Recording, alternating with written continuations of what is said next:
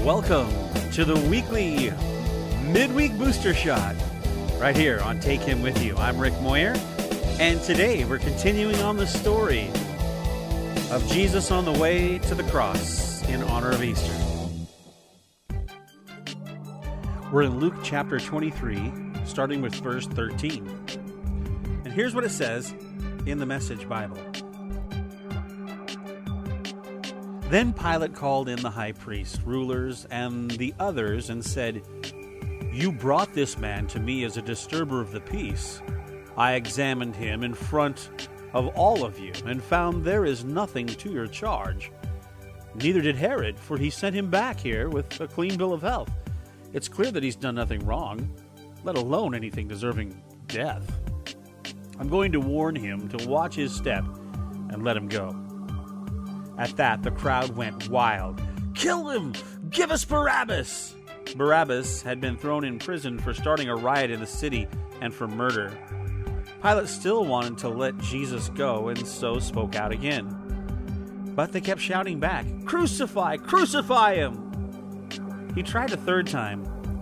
But for what crime? I found nothing in him deserving death. I'm going to warn him to watch his step and let him go but they kept at it. A shouting mob demanding that he be crucified. And finally, they shouted him down. Pilate caved in and gave them what they wanted. He released the man thrown in prison for rioting and murder and gave them Jesus to do whatever they wanted. And so, there you go. Interesting that the week before they were screaming praises to God and, and welcoming Jesus into the city and then then only a week later they were screaming crucify crucify. Just shows how fickle we can be. One minute um, worshiping and the next minute hating. It's just it's a human trait. But interesting that it had to happen uh, to fulfill prophecy. Now prophecy is an interesting thing uh, when you read it in the bible. Uh, some people can interpret it differently but uh, for the most part there are many, many prophecies in the Old Testament saying that Jesus would come and what would happen to him, and this happens to be one of those things. So, very interesting stuff on your midweek booster. I hope you enjoyed it, and I hope you're getting ready for your Easter holiday. I hope it's excellent. I hope you visited our site at takehimwithyou.com and listened to the audio drama, audio, audio drama, Beaten to a Pulp. Uh, part two comes out uh, this coming Sunday. Bless you, and thanks for listening to the Midweek Booster on Take Him With You. This week on Take Him With You, the special Easter edition of Take Him With You. Why things that say some assembly required mean that your whole evening is wasted?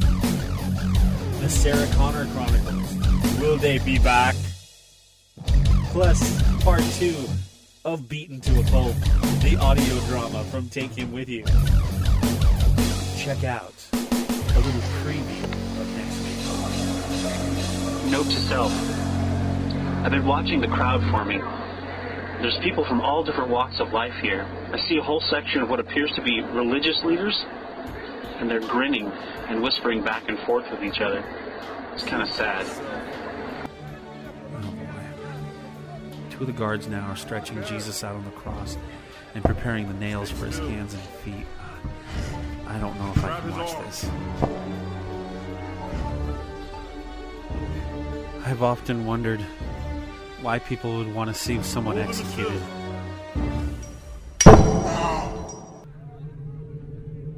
What? Something strange is happening. It's starting to get dark out, but it's not time for that. This is like a scene from a bad sci fi movie. He said he's calling out for Elijah. They dip a sponge in that drink they offered him earlier, and they're trying to get him to drink it. Put it up on a, on a stick. They think he's delirious, but he's not drinking. Some others have just said, Leave him alone. Let Elijah save him. I wish they'd just shut up. The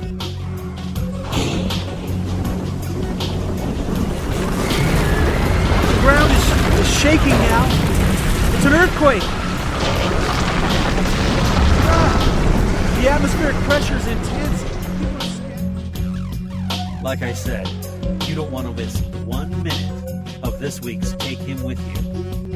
TakeHimWithYou.com I'm Rick Moyer. Join me, won't you, for part two of Beaten to a Pulp on Take Him With You, the weekly podcast that's spiritual